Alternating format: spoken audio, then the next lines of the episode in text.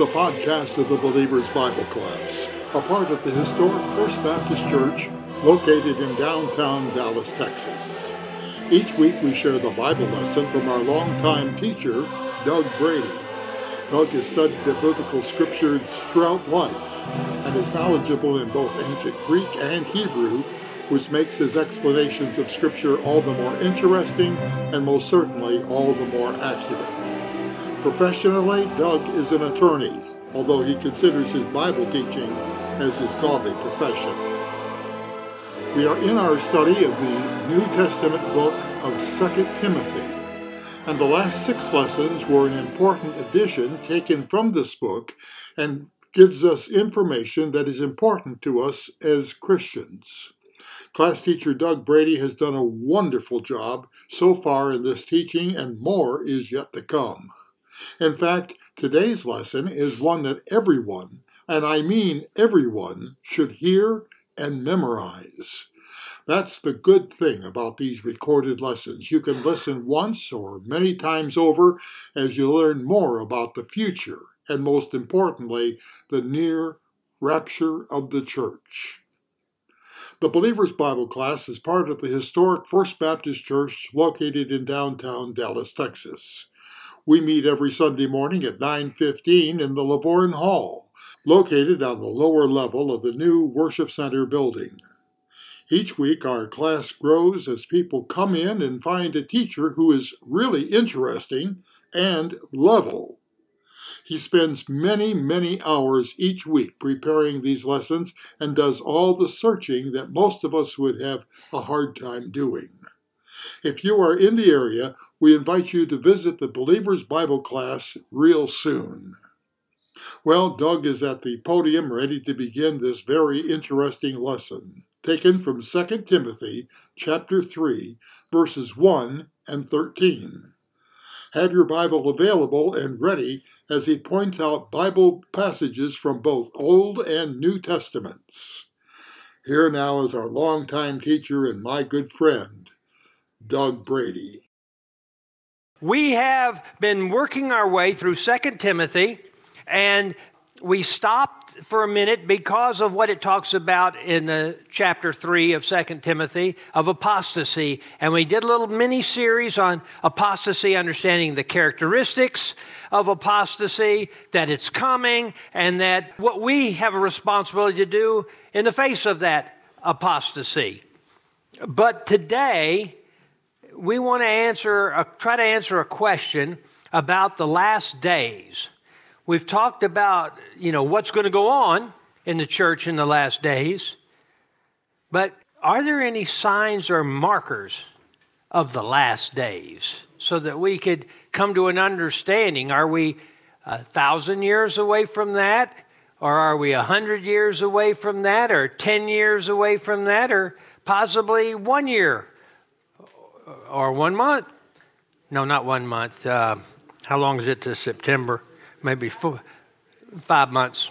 But be that as it may, so before we start, let's bless the lesson. I've asked Martin to stand up and bless the lesson for us.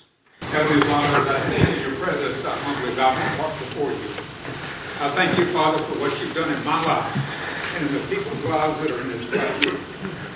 We may not understand everything that has happened, but as we listen attentively to your word and to your speaking, may you bless him to say the things that you want us to hear and keep from him the things that he might want to say that you don't want him to say. And we pray for him now, Father, that as he teaches us, that we would hear and obey. For it's your son's precious name we pray. And all God's people said. Amen. Thank you, Martin. Let's start again with 2 Timothy chapter 3 verse 1.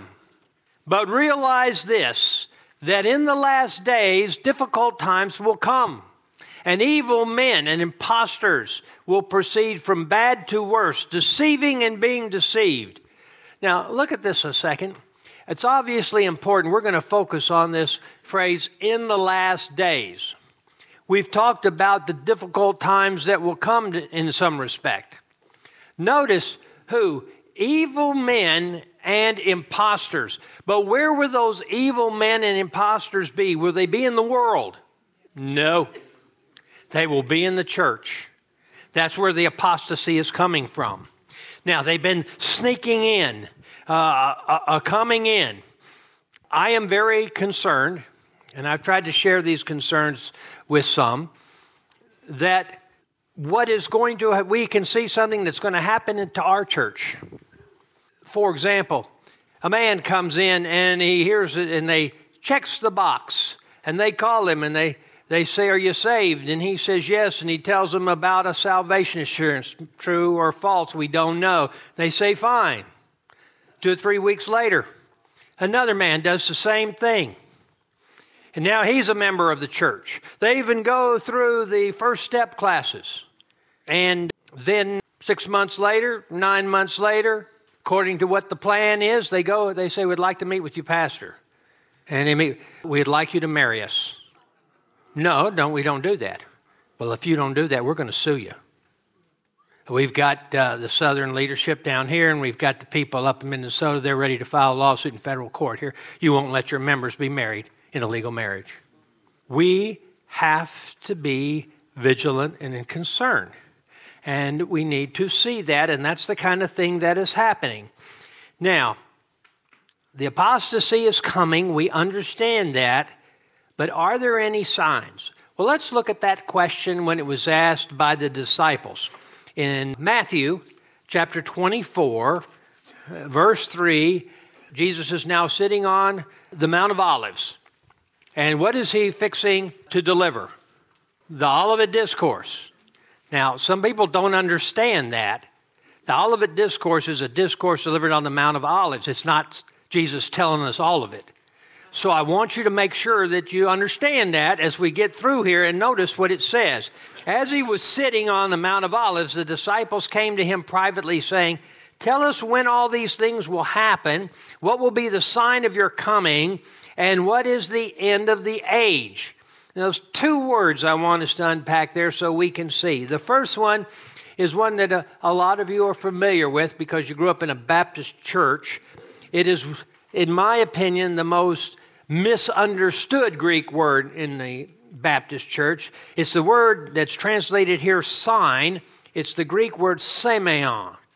And what it means is a sign or a mark or a token that someone has left or provided to tell us something. To tell us. So they are asking, what's the sign? The sign of what? These things coming at the end. Look at, in particular, the last word. In the New American Standard, it's aged. Can somebody tell me what that word is in the King James? We don't have anybody with King James here today? Oh, we maybe not. Okay, well, uh, we can go on. I guess it's not important what's in the King James. Come on. What? The end of the world? End of the world what this is talking about, this word age, is the Greek word aeon. We get an English word from it, eon. And it's a period of time, is what we ought to stand it to be. What would be another word for that? Dispensation. Now, I'm not sure they understood what dispensation they're talking about. When they're talking here, which dispensation are they in? The dispensation of Israel or the Jewish dispensation? Now, and let's just so we have a good understanding, what is the marker of a dispensation in the scripture? I'm convinced that a dispensation is where God has chosen a particular group of people to disseminate the gospel. In the Jewish dispensation, who was responsible for disseminating the gospel? The Jews. How good of a job did they do? horrible. You take out Jonah, and it's really horrible. Now, the next dispensation is what? The dispensation of the church or the dispensation of grace. Call it either thing. The church has done a little better job than the Jews. But we are fighting a losing battle. There's more and more people and less and less people who, per capita who are, know the Lord. Now, one of the things I've asked our class to do is pray for a, a giant revival so that that will change. and we can do that. But I want you to understand they want to know this sign, and Jesus says there are signs, there are markers, there are tokens of the last day. As I have studied the scripture, I find 10 easily identifiable that I want to share with you. Does that mean that's all there are? No, not necessarily. But I'm going to share with you 10 this morning. The first one is very easy it's the apostasy coming. We've been studying that, we've been looking at it. Let's look one more time at 1 Timothy chapter 4 verse 1. But the Spirit explicitly says that in the latter times some will fall away from the faith, paying attention to deceitful spirits and doctrines of demons. Notice here, Paul uses the phrase latter times. It's the same thing as the last days. And this concept is this is when the apostasy is coming from. Notice, fall away from or to depart from the faith. The noun form of that word is apostasia, from which we get our word apostasy. This is the verb form, aphistomai. It means exactly the same thing. And that's what it's talking about the apostasy, it's coming. And it's a falling away or departing from what? The faith.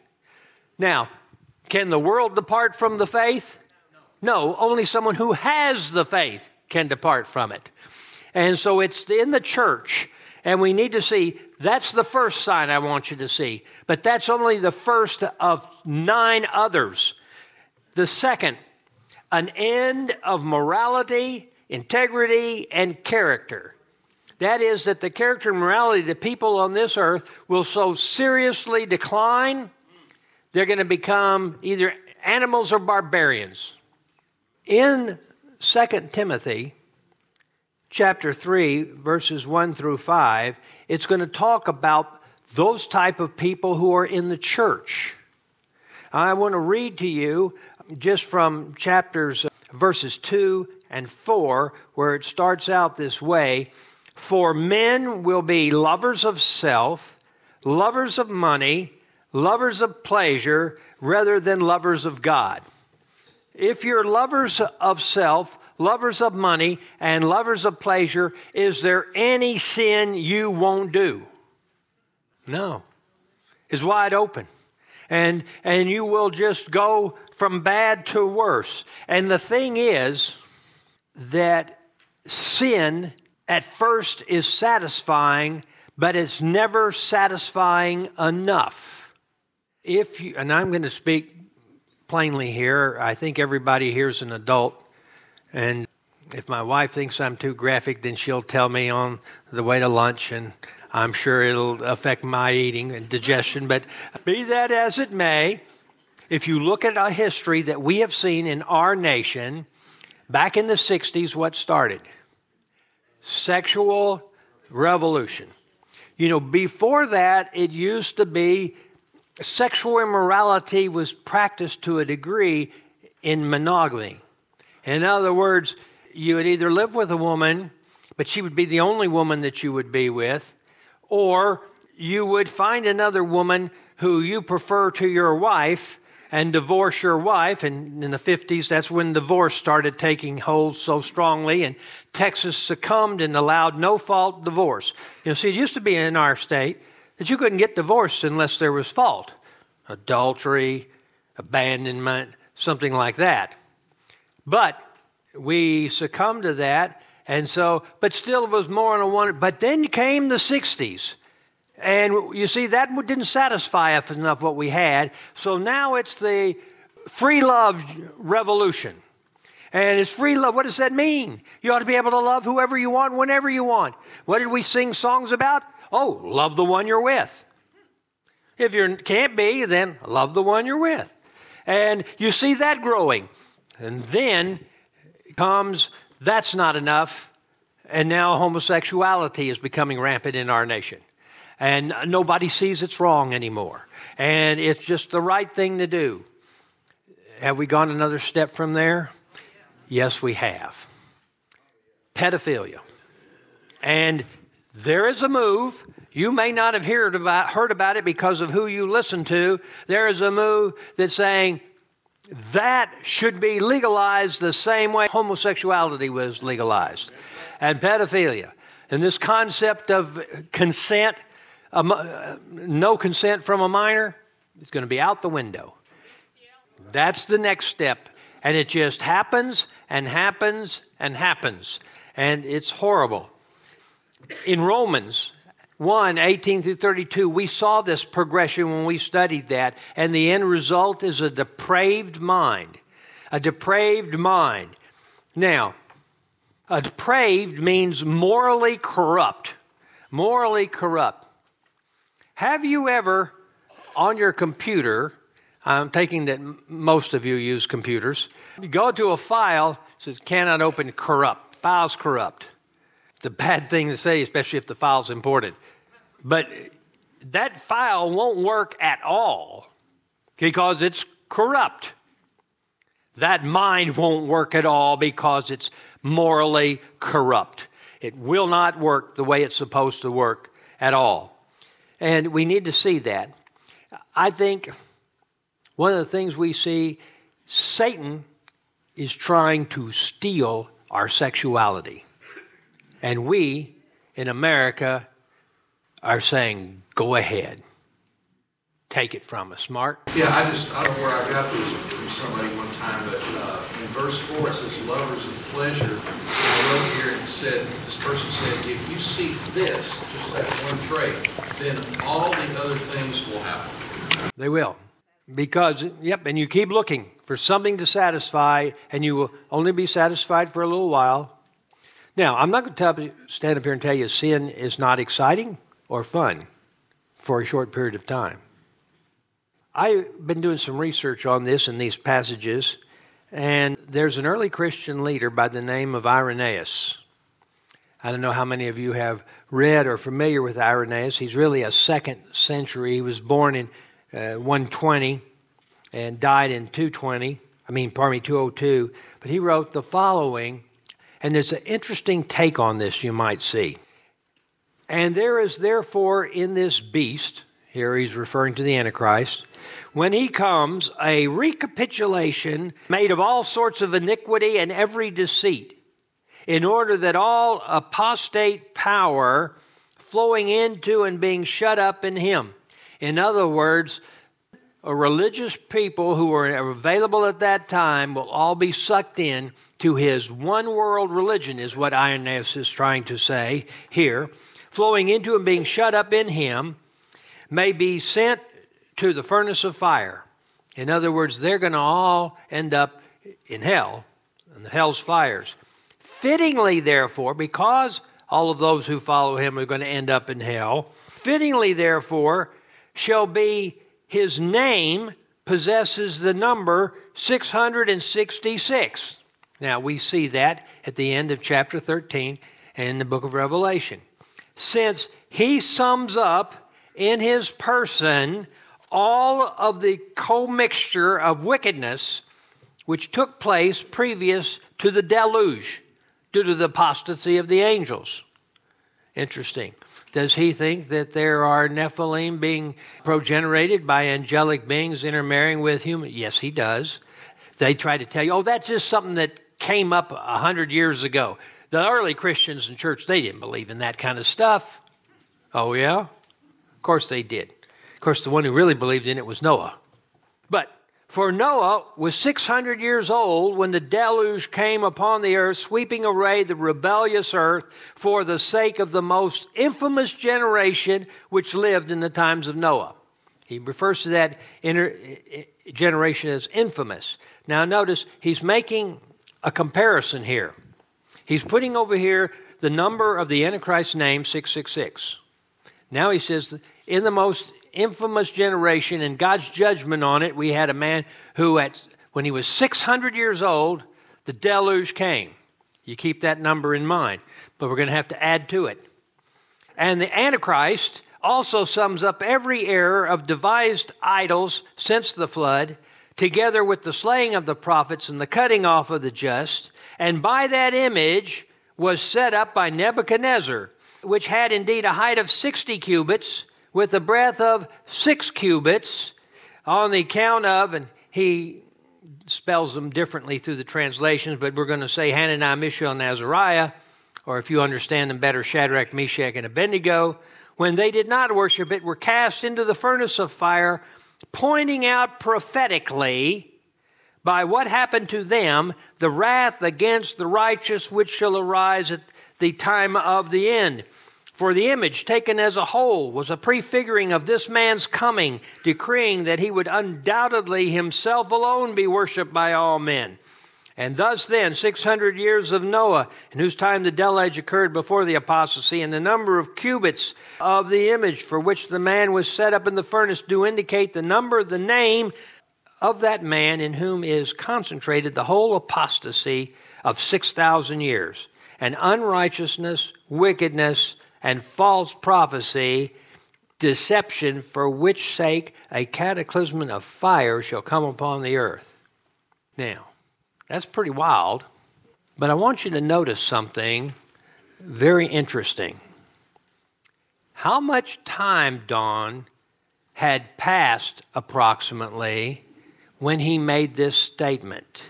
So, what he's talking about, and when he's writing this, is an earth at the time he wrote, that's about 4,150 years old. But he's saying 6,000. Do you begin to see what I was noticing there? Well, if you go with the Septuagint dates, it would have been 5,000 years old. Okay, well, he's still saying 6,000. But I want you to notice sign number one apostasy taking hold of the church. And number two, the end of morality, integrity, and character. Number three, widespread lawlessness. Now you may say, wait, is it two and three the same thing? No, they're not the same thing. The best way to understand it, two is members or human beings. Three is the law, the government. Lawlessness of the government. And we see this when it's talking about the coming of the man of lawlessness. In 2 Thessalonians chapter 2 verses 3 through 8 it says let no one deceive you. In other words, I want you to understand this. Don't anybody trick you. For it will not come to pass, which is the rapture, unless the apostasy comes first. I, I, take that back. It comes. It will not come to pass. It's not the rapture. It's the tribulation the coming of the tribulation, that seven year period. For it will not come to pass unless the apostasy or the departure comes first, and the man of lawlessness is revealed, the son of destruction. Now, you can ask the question who is this man of lawlessness? Who is it? But it says this who, how do you know? He who opposes and exalts himself above every so called God or object of worship that's what this man of lawlessness will do, so that he takes his seat in the temple of God, displaying himself to be God. Now, that should clearly mark it for us, should it not? Because in the middle of the tribulation period, what will the Antichrist do? He will go into the temple of God and proclaim himself as God and say everybody in the world has to worship him. And you have to take his mark. Will it be voluntary worship? No. If you don't have the mark on your right hand or your forehead, you can't work, you can't own, you can't buy, you can't sell, you can't do anything without that mark. How are you going to live? The only ones that could survive is somebody who can run to the hills and not be found. But we'll talk about surveillance in a minute where it's going to be rather difficult not to be found. But let's read on. I was just thinking about something going back to what Irenaeus said about the 6,000 years. It's just interesting to me that we are basically ending the 6,000th year of this earth. You're right, Vera, and... Just hung on the cross for six hours. You, you begin to see these things adding up, and we're going to go even farther, I think uh, if we have time. Do not do you not remember that while I was still with you, I was telling you these things, and you know what restrains him now. So, what is he saying? The lawless one is going to be revealed, but he's being restrained. Who is restraining him? Holy the Holy Spirit. For the mystery of lawlessness is already at work. So it's being prepared for him. this mystery of lawlessness. It's already happening. Only him who now restrains will do so until he is taken out. Taken out of the influence of this world. Who again is going to be taken out? The Holy Spirit. Question If the Holy Spirit is taken out, can I still remain behind? No, because the Holy Spirit indwells me and indwells you. You will have to go too. Now, notice that revealing is or when the tribulation starts. Does that mean the rapture is going to occur before the tribulation? Oh, that would be pre trib, wouldn't it? That doesn't mean a mid trib or a post trib or a pre wrath or any of those other things, a last trumpet. None of those work according to this verse. And so you begin to see this, and what it's talking about is lawlessness. And there is restraining, which is holding back this deluge, but it's kind of like dam that's being held, and there's still stuff coming through, but it hadn't been allowed to just burst yet because he's restraining and holding it back. Let me ask you this. If you were to go back to the 1960s, most of us were alive kind of in the 1960s, I guess, late 1960s. Uh, would in our nation we ever allow people to burn down federal buildings and, and churches while police officers are over here watching it going on and do nothing? Never have allowed that. That's per se lawlessness. The government is telling them, you don't enforce the laws. Do we ever think that in Dallas we would have a district attorney who would say, I'm not enforcing these laws? No, but that's lawlessness. Do we see it coming? All right, that's number three. Let's look at number four there will be a prevailing presence of scoffers and mockers. Scoffers and mockers. You know, most of us know what the word mockers means, but, but what about scoffers? What, what, what, is, what does scoffers mean? Well, to understand it, I think you need to look at it this way. Number one, they will seek to intimidate others who they disagree with. Intimidation occurs first. Then, from intimidation will come marginalization, and they will be marginalized. That means pushed into a position where they have really no effect. Then will come confining or confinement, where they are confined to a certain area. And then will come elimination. The Jews, that happened with them, and it's going to happen to believers. They will be prohibited from expressing their faith. It will be illegal. Now, it's interesting. In a time of lawlessness, laws passed to deal with Christians will be enforced strictly. It's kind of like what's going on with uh, January 6th situation. All right. Unless, of course, you were a federal officer who was involved in ha- making that happen, it's not enforced against you on January 6th. But you need to see that. Well, where in the Bible does it say there's going to be scoffers or mockers? Well, in 2 Peter chapter 3, verse 1, it starts this way.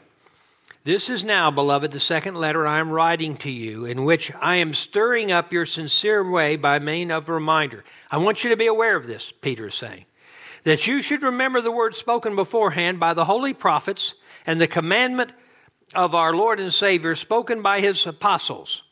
Know this first of all, that in the last days, mockers will come with their mocking, following their own lusts.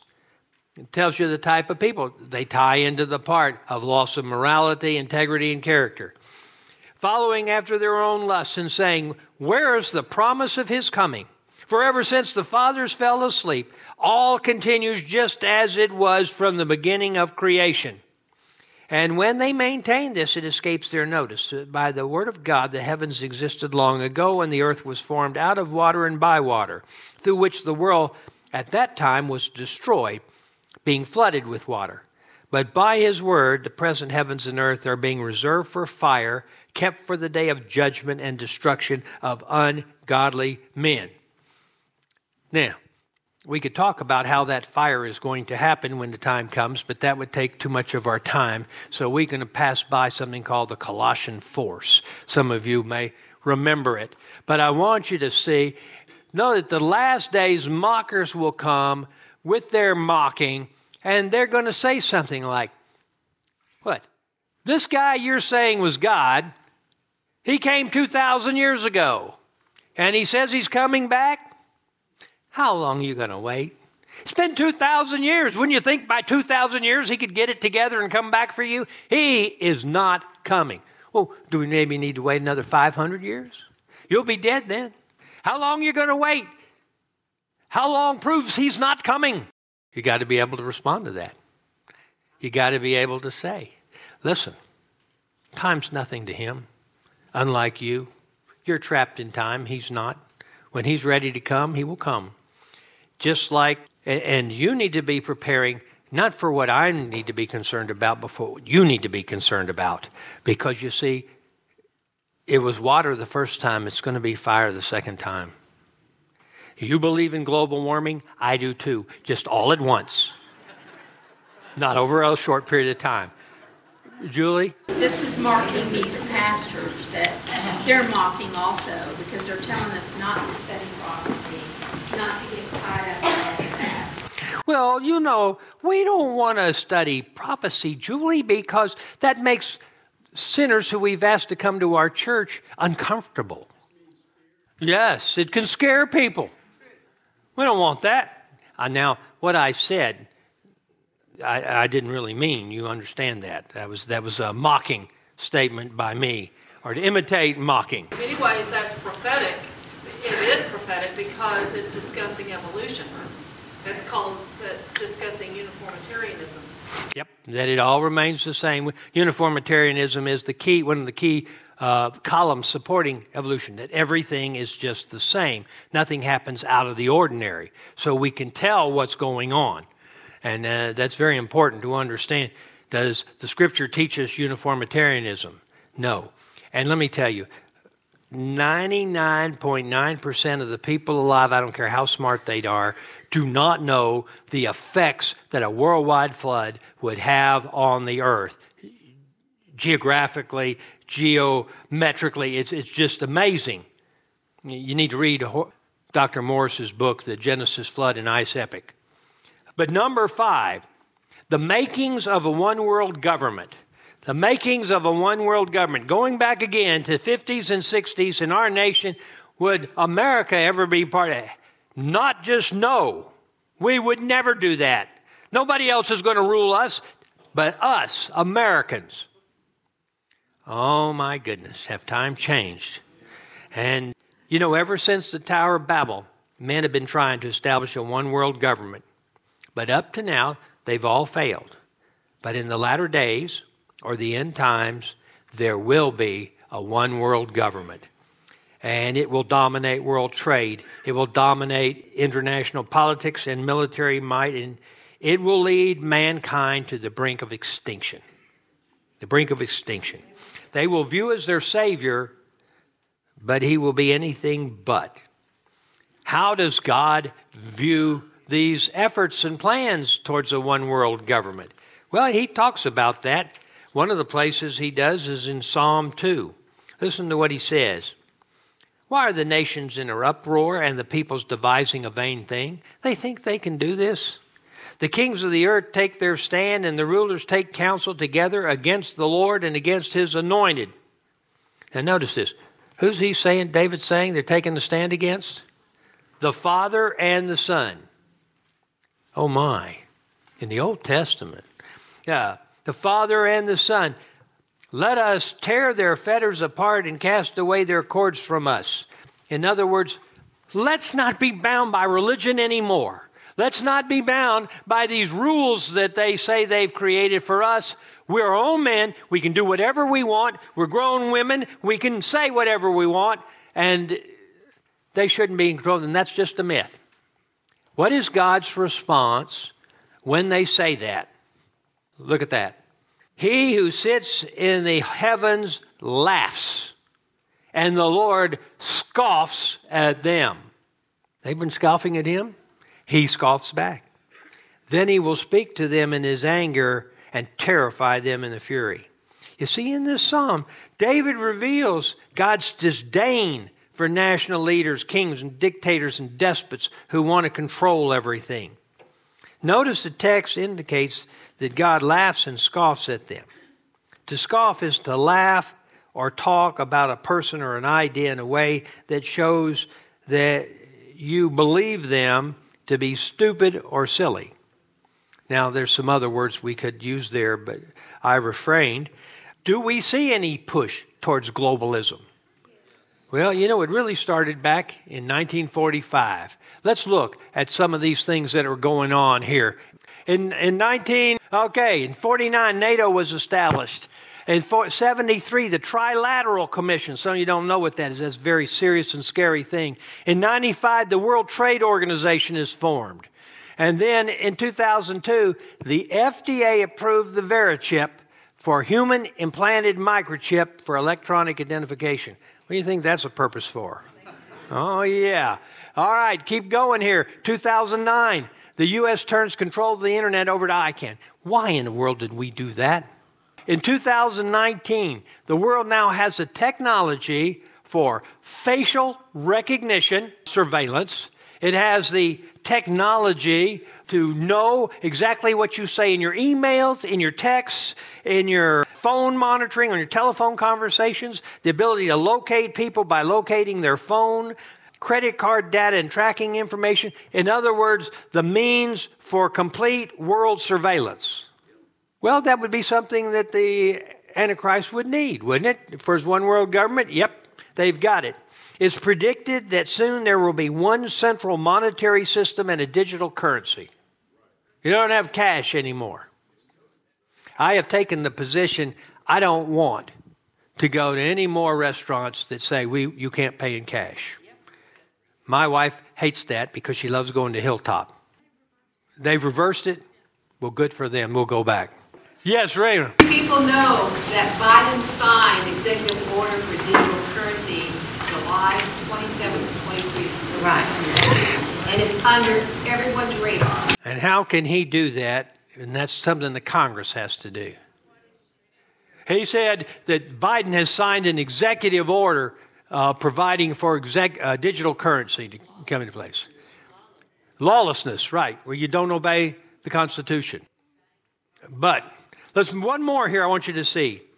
The world organizations have come into being that seek to control the. How about have we been controlled in America at all by the World Health Organization? Oh, you begin to see. That's what we're moving towards a one world government. Number, uh, or wait, I want you to look at this what God has told us about a one world government that's coming. He says it's coming. There's no question about it. He long ago described it. He described it as feet of clay. Remember in Daniel chapter 2, it says this The head of that statue was made of fine gold, the breast and arms of silver, the belly and thighs of bronze, and the legs of iron, and its feet partly of iron, partly of clay. And then he goes on to say, As the toes of the feet were partly of iron and partly of pottery, so some of the kingdom will be strong and some will be brittle. And in that you saw the iron mixed with common clay, they will combine with one another in the seed of men, and they will not adhere to one another, even as iron does not combine with pottery.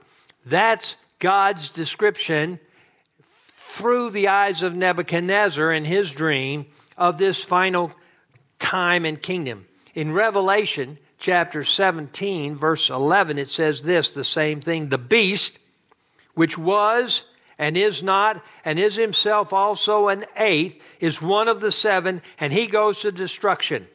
What he's saying is he is going to be one of the world empires, and he's coming, and it's going to be a complete world domination by him. The ten horns which you saw are ten kings who have not yet received a kingdom, but they will receive authority as kings with the beast for one hour, or better translated, I think, for a short period of time.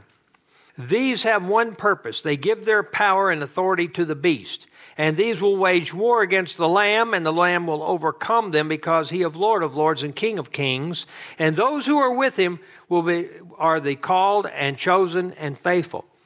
Interesting in this passage, the things, the authority first, does it go to the Antichrist?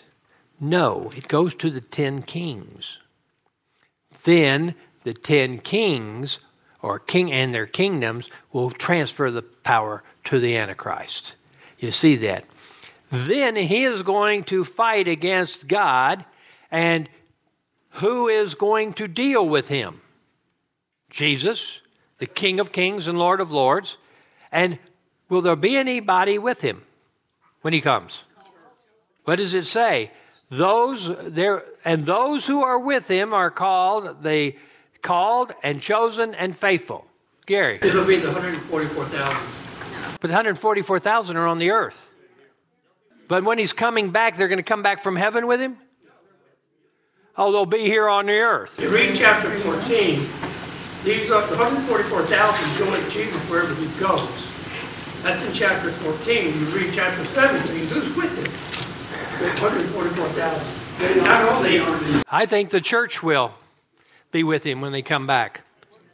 Because they're going to be uh, riding white horses clothed in white. Now, you don't think the 144,000 are on the white horses, do you? All right. Can you be with somebody without being present with them? Or do you, in other words, with meaning in the same. it says they follow him wherever he goes. All right. We'll have to look at that. When it says um, they will combine with one another within the seed of man, is that the Nephilim? Possibly. I think that could be. Uh, here again, they were asking whether that was the, the Nephilim that were going. Uh, let's, Mark, real quick. You know, uh, actually, the, the framework of the architecture, this started with Woodrow Wilson with the League of Nations. The League of Nations, you're right. Of course, precursor to the UN.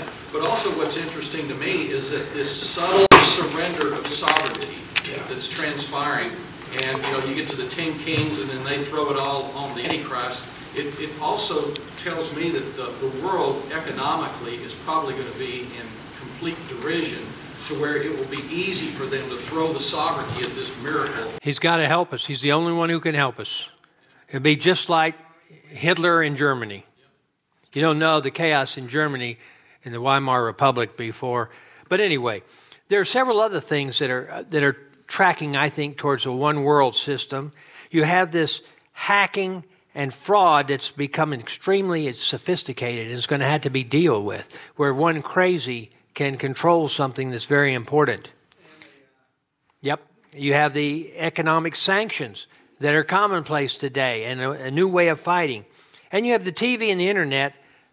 There was a time when the Bible said everybody will see it, like they'll see the two witnesses laying there dead in Jerusalem. And people would scoff. There's no way everybody can see it. Who's going to be taking them all over there? Of course, they didn't know about TV and the internet then. Now, with those things in place, everybody can see it. So, that's number five, this makings of a one world government. Number six is the return of the Jewish people to the promised land. The return of the Jewish people that started in 1948, and then it the, passed an important milestone in 1967. What happened in 1967? They took Jerusalem. Jesus promises that this is a sign or a marker. If you look in Matthew 24, he says, Learn a parable. So now he's speaking in a parable in Mount of Olives. Learn a parable from the fig tree. When its branch has already become tender and puts forth its leaves, you know summer is near. So you too, when you see all these things, recognize that he is near right at the door. Truly, truly, I say to you, this generation will not pass away until these things take place. Heaven and earth will pass away, but my words will never pass away. Now, who is he comparing this fig tree to? Israel. When you see Israel starting to grow and starting to bud, that means the time is near. That means things are happening. Now, it's interesting because once, see, he makes it clear who this fig tree is then. It starts explaining other things. Well, what other things? a lot of people don't understand. Earlier in Matthew, in verse 21, you know what? In the when I learned it first in the King James, it says, "And Jesus cursed the fig tree." Cursed maybe is not the best word to use, but look at this passage. Seeing a lone fig tree by the road, he came to it, and he found nothing on it except leaves only. And he said to it, No longer shall there be any fruit from you. And at once the fig tree withered. Seeing this, the disciples were amazed and asked, How did the fig tree wither all at once? And Jesus said to them, Truly I say to you, if you have faith and do not doubt, you will not only do not only not only do what has been done to the fig tree, but even you will say to this mountain, be taken up and cast to sea, and it will happen. Now, what is this fig tree talking about? It's talking about Israel. Was Israel, when Jesus came, a large tree with many leaves? Yes. Did they have any fruit? Were they even interested in sharing the good news of the coming Messiah among themselves or even with the Gentiles or Samaritans? Absolutely not. Not about to. And in fact, you're breaking the law, they would say, if you were sharing with Gentiles, conforting with Gentiles or Samaritans. We don't allow that. We're proper Jewish people. We want to please God, they would say. Now, understand as this goes that Israel's duty, as God assigned it, was threefold. That was his duty. Threefold. Number one, to be a repository of God's Word. Number two, to disseminate his gospel message throughout the world. Number three, to be the progenitor of the Messiah who will bless all of mankind. That was promised to Abraham in Abraham uh, in, in uh, Genesis chapter 12. 12:3 to be specific, my walking concordance tells me. So, here's here's what we need to understand.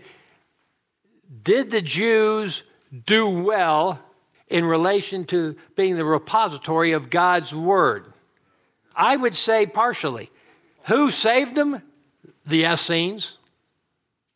If they hadn't put aside all those Dead Sea Scrolls, but how about number two, spreading the gospel? No. Complete failure. Complete. Number three, being the one to be recognizing the Messiah coming and be able to share him with all the world. No, not at all. They didn't even recognize him, right? They failed. So, what did God do? He said, I'm taking you, Israel, and I'm putting you on a shelf. And you're not going to be the one I'm using anymore until the last seven years. And so they're out, the church is in, and the church now has done a much better job at God's Word, a much better job at recognizing and promoting the Messiah, and at spreading the gospel. And so this tree pictures Israel. Now, about the Jews returning to the land, look again in Ezekiel 37 21. Say to them, Thus says the Lord God Behold, I will take the sons of Israel from among the nations where they have gone and I will gather them from every side and bring them into their own land. Right before the end of the age, there will be a rapid spike of increasing Jewish return to the homeland. Why? Because we see anti Semitism growing and it's going to become more and more difficult. And they know one place where there's not any anti Semitism is Israel. And so they'll go back. And that's coming, and we're seeing it all the time and it's it's a perfect sign that the end times are upon us. Yes. I think it's also a trap that um, the Antichrist tells them they'll be safe here so he can draw them all in. Well, you're right that, that he is going to make a treaty with them and then he's going to breach it. But the next sign I want you to see, number seven, goes together with that as the Jews returning to the land and that's the Jewish people's ability to rapidly rebuild their temple. Rebuild their temple. Now, uh, some of you may not know this, but the plans, the drawings, the specifications have already been finalized and approved for the temple. The materials have already be, been accumulated. The furniture has already been fabricated except for one piece. You can fabricate all of the furniture that you need, whether it's the altar of incense or the table of showbread or the golden lampstand. You can do all of that, but you cannot fabricate the Ark of the Covenant. Why? Because the Ark of the Covenant has three things in it that you can't reproduce. What are those three things? Tablets of the Ten Commandments, a pot of manna, and Aaron's rod that budded. Those three things. But they have located the Ark of the Covenant. They know where it is, and they can bring it out when they need to. One other thing that's interesting to see, and you can go back and get more on this if you want to in one of our the last three lessons of our Daniel series, and you can find that on our on our website. But one of the things they need a red heifer. They got to have a red heifer. And when I say a red heifer, according to their rules, it has to be a perfect red heifer. You find one white hair on that calf, they're out. I think they have found five and Texas and transported them over to Israel. And they've got them. You know, it's amazing. Why couldn't they find a red heifer before that? Because God didn't want them to find one, didn't have one. Who controls the color of the hair on those heifers? God does, of course. Now there's five. You see, yes. I've heard, and I don't know if this is correct, but part of the reason that things are going on in the Ukraine and whatnot, God has a way of getting the Jews to move to Israel, whether it's the easy way or the hard way. Easy way or the hard way. And we're going to get to that here in just a second, as you're going to see. Yep. The thing is, I've heard that they've already started training the priests. They have. I've already started training the priests on how to do these sacrifices, how to do all the things they need to do in that temple. And they're very exacting and specific. And they have been trained. And there's even I've even seen videos of it. Sadducees are back because they're the ones that interviewed the Messiah. Well, then the Sadducees are back, I guess. But let's look at the next one, number eight a coalition of Russia, Turkey, and Iran. This is spoken of in Ezekiel 38 and 39. It refers first to Gog, which is interesting. Maybe five years ago, this prophecy could not have been fulfilled because Gog involved three areas Russia, Kazakhstan, which Russia now controls, but it didn't control the Ukraine because eastern Ukraine was part of Gog. Is it part of, is eastern Ukraine part of Ukraine anymore? Oh, yes. You begin to see what's happening. So that's Gog. In addition, it speaks of the ancient land of Rosh, which correlates with modern day Iran, and Meshech and Tubal, which represent Turkey. And these three will join together to attack Israel in the end times. How do I know that? Because I can read Ezekiel 38, 1 through 4, where it says, The word of the Lord came to me, saying, Son of man, set your face against Gog of the land of Magog and the prince of Rosh, Meshech, and Tubal, and prophesy against them, and saying, Thus says the Lord God, Behold, I am against you, O Gog, prince of Rosh, Meshech, and Tubal, and I will turn you about and put hooks in your jaws, and I will bring you out, all of your army, horses, and horsemen, all of them splendidly attired, a great company with buckler and shield, all of them wielding swords. Now, why would Russia want to have an all out, this is calling for an all out attack. Why would they want an all out attack upon Israel? Well, there's a reason. Number one, Russia's economy is almost completely controlled by oil and natural gas. And they have set up pipelines that do what? They transport natural gas to where? Europe. Europe. Does that give them some control of Europe? Can they say, How cold do you want to be this winter? Well, then I want you to do this. but who has now found large reserves in the, in the underneath the Mediterranean Sea off their coast? Israel. Israel. And are they bringing those reserves online? Yes, yes they are. And who would be the natural trading partner for them at that? Western Europe. To undercut Russia's prices. How will Russia feel about that? In fact, they will become quite angry. Uh, that course greatly harms Russian economics interests. Even doing that even has the ability to, to the ability to debilitate Russia's geopolitical stability. And there you go. We're seeing it coming about in our lifetimes. Number nine, the emergence of Sheba and Dedan. The emergence, there are two separate mentions of the origins of Sheba and Dedan in the Old Testament. Two separate, so we're going to have to determine which one you're talking about. You say there's two Sheba and Dedans around? Yeah, that just means that some two people had the same name. There's another guy who's sitting right back there. His name is Doug. But we need to, how did they refer to know the difference in older times, times of the patriarchs? Uh, for example, uh, Sheban ben Ham. She and the son of Ham, for example.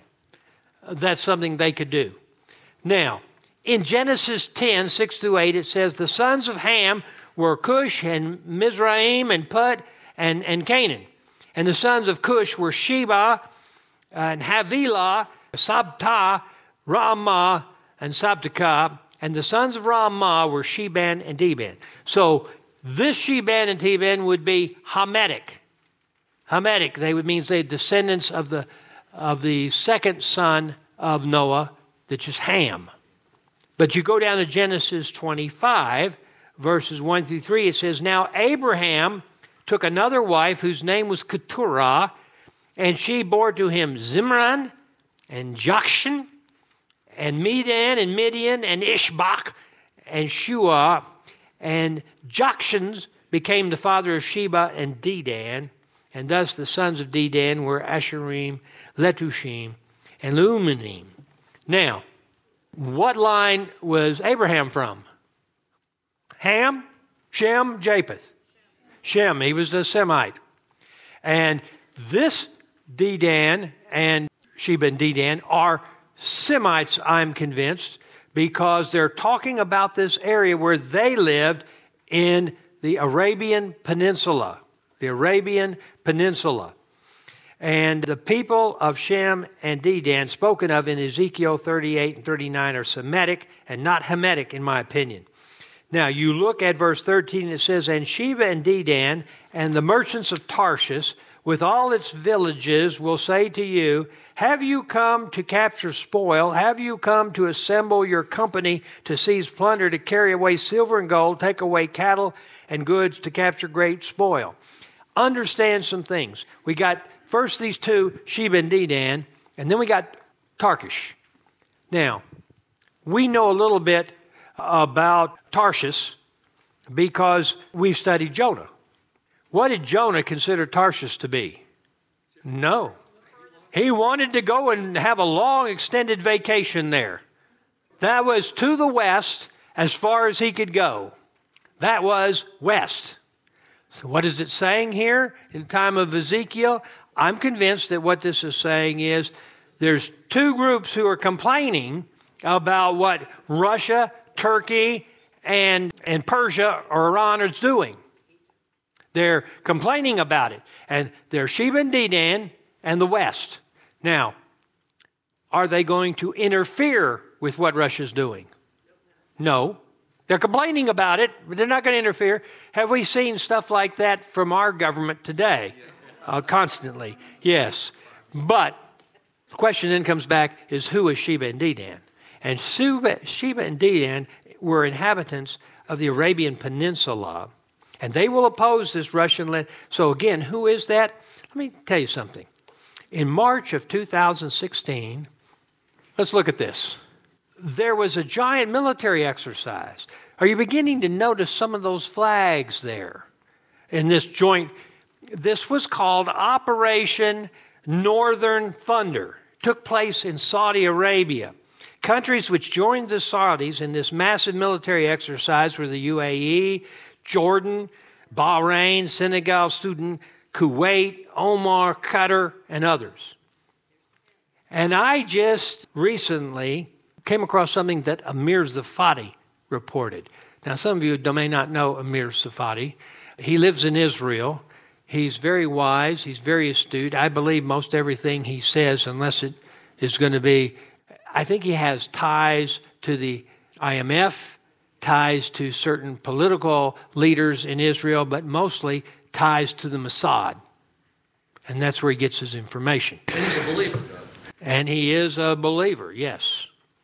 And he said, that he reported that Saudi Arabia has recently demanded that America guarantee its security and grant it permission to develop a civilian nuclear program in exchange for a complete peace agreement with Israel. You think right before our election that somebody named who is in power and can make such a treaty or enter such a treaty with Israel would like to do that, knowing that maybe the Democratic Senate would not allow that to happen, but he could say, See, I'm bringing peace to Israel. Would you think somebody would like to do that? For political reasons only, knowing that it's not going to happen. So we begin to see the lines being drawn for these very quickly.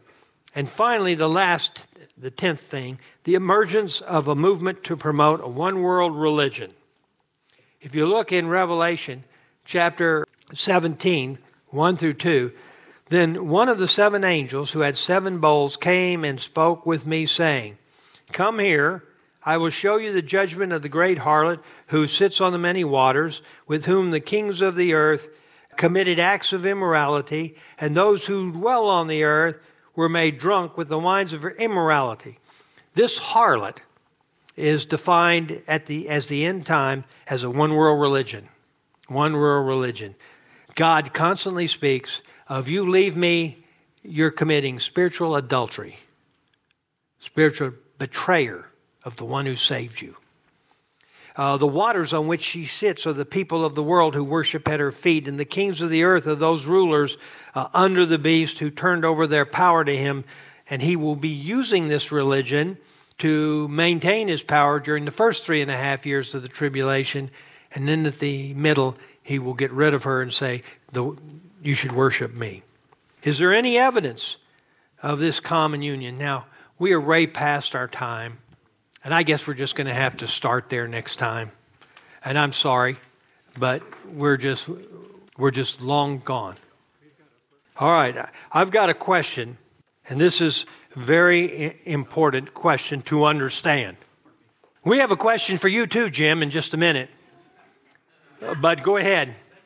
Uh, I'm going to pray if you have to leave, but I've got an important question I'm going to ask in just a second. Let's pray. Father, I thank you for the time we could spend here studying your word. And I pray that you will help me to answer this question in exactly the right way you want it answered. And that I will speak in a way that it, in effect, it comes from you.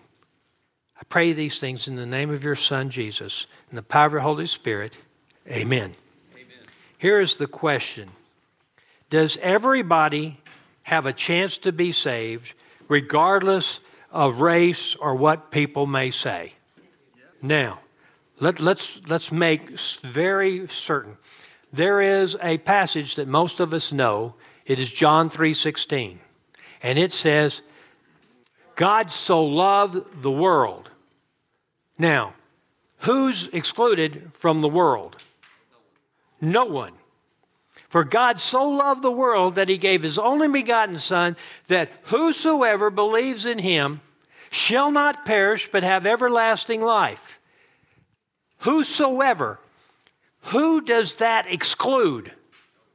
Does that mean if you're white you can't be saved? Does that mean if you're black you can't be saved? Does that mean if you're Asian you can't be saved? Or you're Latino you can't be saved? No. He made everyone. He loves everyone. He says, But my love is demonstrated to you because while you were yet sinner, my son died for you. Jesus died for everyone.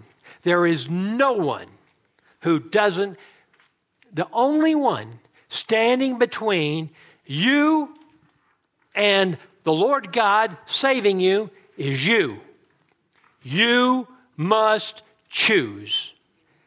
Now, I don't want anybody to identify to me that you made this question in, the, in this group, but please come and talk to me afterwards if you ask this question, because I want to share with you how you can come to know Jesus and know Him for certain and be saved for eternity and spend all eternity with Him.